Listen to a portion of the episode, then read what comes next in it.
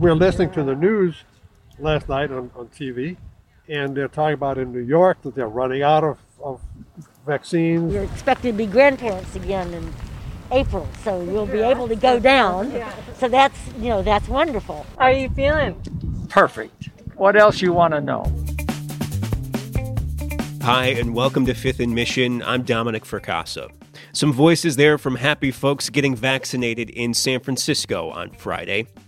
We've all watched with some measure of relief as more and more people get vaccinated each day, and at long last, the brutal surge of new cases and death that followed the holiday season does seem to be stabilizing. But multiple mutations of the coronavirus are clouding the picture, and they're threatening to push the finish line of the pandemic even further out. Here to talk about those variations, mutations, variants, and what's being done about them is Chronicle staff writer Erin Allday. Hi, Erin. Hi, Dom. Good to hear your voice. Likewise. So, Erin, we know that these variants appear to be even more easily transmitted, and scientists are, of course, racing to learn as much as they can about them. So, so what have we learned so far? We've been living with them for a little while. Are there any conclusions to be drawn yet? We do have some conclusions for sure. So there are really at this point probably four specific variants that are that are cause for kind of concern or at least like a closer look at this point. Um, one of them, probably the one people are most familiar with or have heard the most about, it was identified in the United Kingdom. It's uh, known as this B117, and and I'm sorry, but these variants all have really unfortunate names that do not stick. Um, but that one, we do have uh, studies we know for for a fact that one is more infectious. We know that it spreads much faster and much much easier. Um, there's now some kind of there's some disturbing early findings that suggest it may also be deadlier, so it ca- may cause more severe illness. But but just to reassure folks, we need a lot more research on that front. Um, we also have this this uh, variant that's uh, was identified in South Africa um, that one we also know is more infectious. It spreads faster, and that one, um, some studies suggest that it can evade our immune response. So it sort of is able to escape some of our, our weapons that our immune system puts out against this coronavirus. That that sort of is concerning because it means that it could partially evade our vaccines, um, which rely on these same weapons, these antibodies. Um, but again, we need a lot more research. So there's you know, there's cause for concern with that one too, but it's definitely still going to respond to the vaccines. It just may mean that the vaccines won't be quite as effective against this variant. And we just we we need a lot more research to tell how much of a difference that makes. Is it really going to have a profound effect on our vaccines? Is it is it going to be just sort of a minor thing? Um, that's just all of that work still needs to be done. We have another variant that's in Brazil where we need to do a lot more research, but it seems like it's also more infectious and may also have the same issues with the vaccine. And then, of course, we have this fourth fourth variant that has popped up in California um, that that our researchers, our own researchers, researchers at UCSF um, really kind of identified just uh, just recently. And that one, we just all we have now is circumstantial evidence. We know that it popped up suddenly. It, it increased really dramatically in, in a very short period of time um, in terms of how many cases it showed up in, and we know that it's been associated with a couple of really big outbreaks, which is concerning. And we also know it's got a very specific mutation that's located in a part of the virus, the, a part of the actual physical virus that may make it kind of more infectious um, and less responsive to vaccines. But again, all this stuff super circumstantial. We just don't have any evidence really on that one just yet, and they're they're just starting those studies now. So, hearing you talk about that, Erin, it, it seems like our, our response or responses to these mutations is going to depend so much on what all of that research yields. But I, I, wonder if, even so, you could kind of tease out some of the possible scenarios about how this affects the pandemic in general. If it if these variants, if we have to live with them for a long time, if they if it does turn out to be that they're you know deadlier or not as deadly, can, can you tease out like what what this looks like in terms of how this changes the whole nature of the pandemic potentially? I mean, that's that's you know the really big question here. Um, I mean, to start out with, frankly, there's not a lot that really changes immediately in terms of our response with with identifying these kind of variants. I mean, it just sort of makes our response more urgent, right? Like if this thing is spreading, if we if we have a variant here that, that's much more infectious and is spreading faster, it just means we have to to double down on all the things we're already doing, right? In terms of our stay at home orders and and masking and all that kind of stuff. Um, and if it if it's resistant to the vaccines, we may have to tweak the vaccines. Unfortunately, the vaccines are very tweakable. Um, they were designed to be able to be kind of modulated very quickly and and and respond to any mutations um, in the variants. But you know, there's there's no doubt that if we get a, a variant here that is a lot more infectious, um, that does you know have a problem with the vaccines, or or you know, God forbid, is is deadlier, um, you know, that could really change sort of the long term trajectory of this pandemic. It could mean that, you know, we're dealing with shelter in place longer than any of us had hoped for. I think, you know, there was real hope. And there's still, I should, I should say, there remains real hope that, that we will reach herd immunity, that we will overcome this.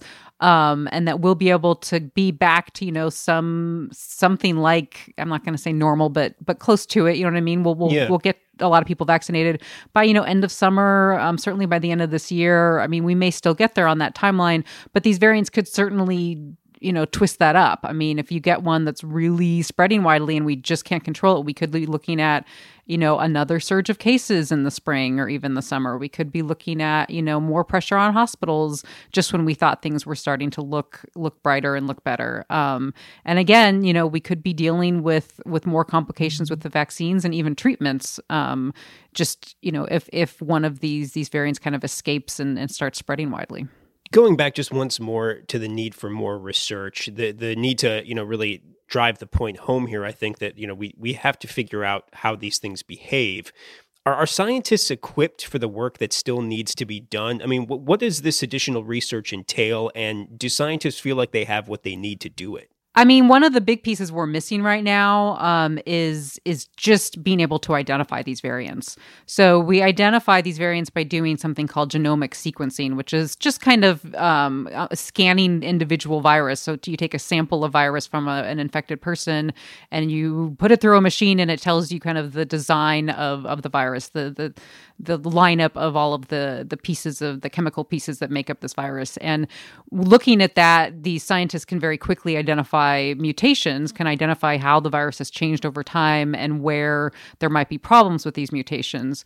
Um, we have a lot of capacity to do that in California. I mean, a ton of capacity to do that in the Bay Area. So many labs are able to do it, but we have no real state network or certainly no national network to do that kind of just consistent surveillance where we're taking samples from the community all the time and just randomly sampling them to see, you know, if one of these new variants has arrived. So, like this California variant that they discovered a week or so ago, um, that was just total happenstance. It was total luck. What they were doing was trying to find if this UK variant had arrived here. So they've been they've been you know looking at outbreaks across the state, um, doing samples from from various counties to see if they can find this this UK variant.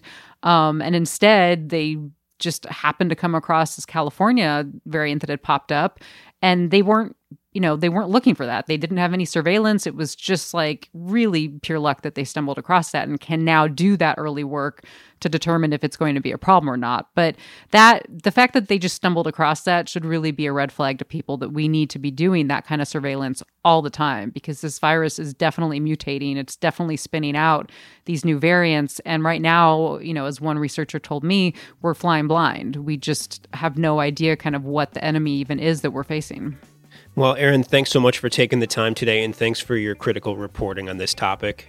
Thanks so much for having me, Dom. We'll take a quick break, and when we come back, we'll talk with the Chronicle's Aidin Vaziri about some of the steps we can take to keep ourselves safe in the face of these new variants. Stay with us. You can support Fifth and Mission and the newsroom that creates it by signing up for unlimited Chronicle access at sfchronicle.com slash pod.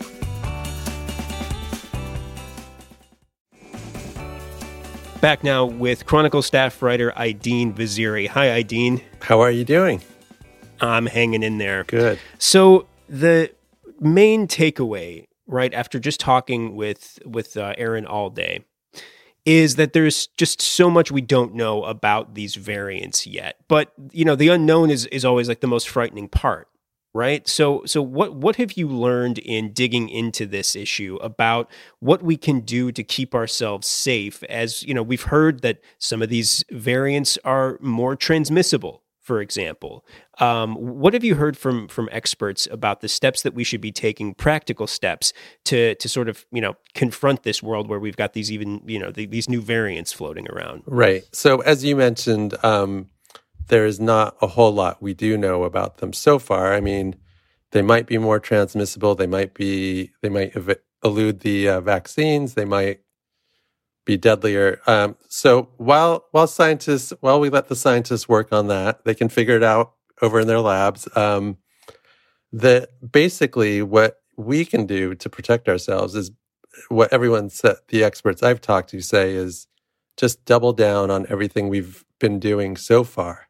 So you know, masking, social distancing, avoiding crowds, except we want to kind of be a little bit more um, diligent about it now. That's the, that's the main takeaway.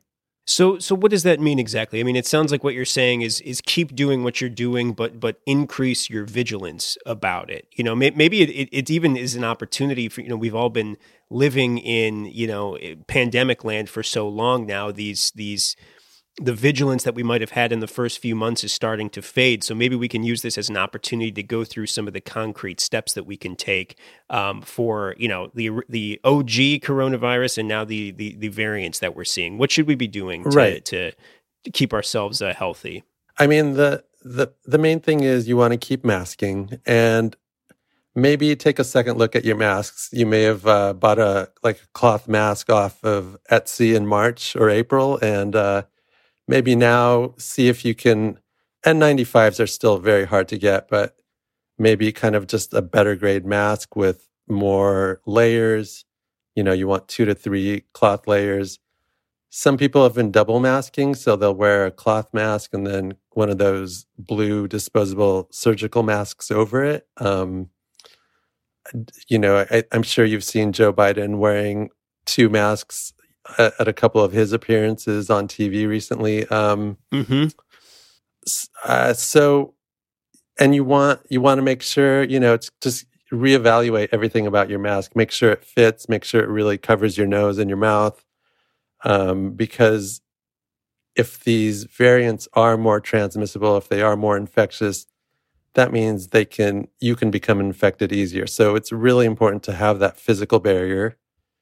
Um, you know, the virus still can't get around a physical barrier to make sure that it's working and it's that you have the best one available to you, the best one possible. So, really, um, just kind of re- take this time to reevaluate your masking technique and your masking your actual physical masks. What about what about on the on the issue of of you know social distancing? I mean, is that's been you know really we've that's been the kind of the constant, right? I mean, even as in the early days, we'll, we'll recall like the guidance on masking was changing, right? But but staying apart from others uh, has always kind of remained as as as a cardinal sort of rule for for virus safety. Has anything about that changed in light of these new variants? Well, you know, I think what's happened is after 10, 11 months, we've all kind of uh, gotten a little bit relaxed, maybe, and feel a little bit more comfortable being around other people, being close to other people.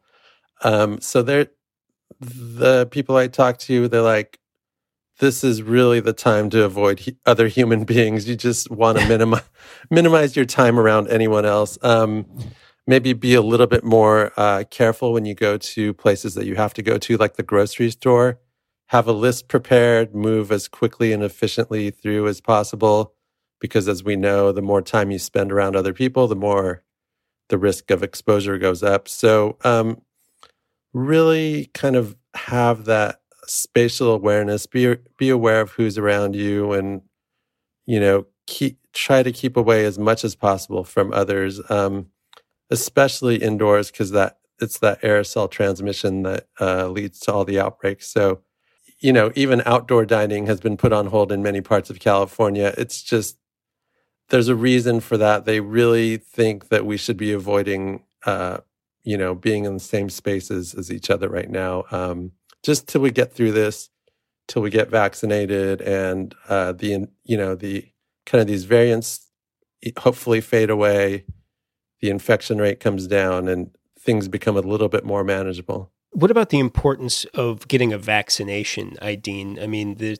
we we we're all you know sort of waiting our turn, waiting for our spot in line for for a vaccination. But I wonder, you know, in light of the added unknowns, the added anxieties that have gone along with with these variants, um, does that take on any any sort of added or or changed importance? I mean, uh, vaccines are going to be our way out of this, and it's um, I've heard it described as kind of a race uh, between how quickly these variants can pick up speed and how quickly we can get everyone vaccinated.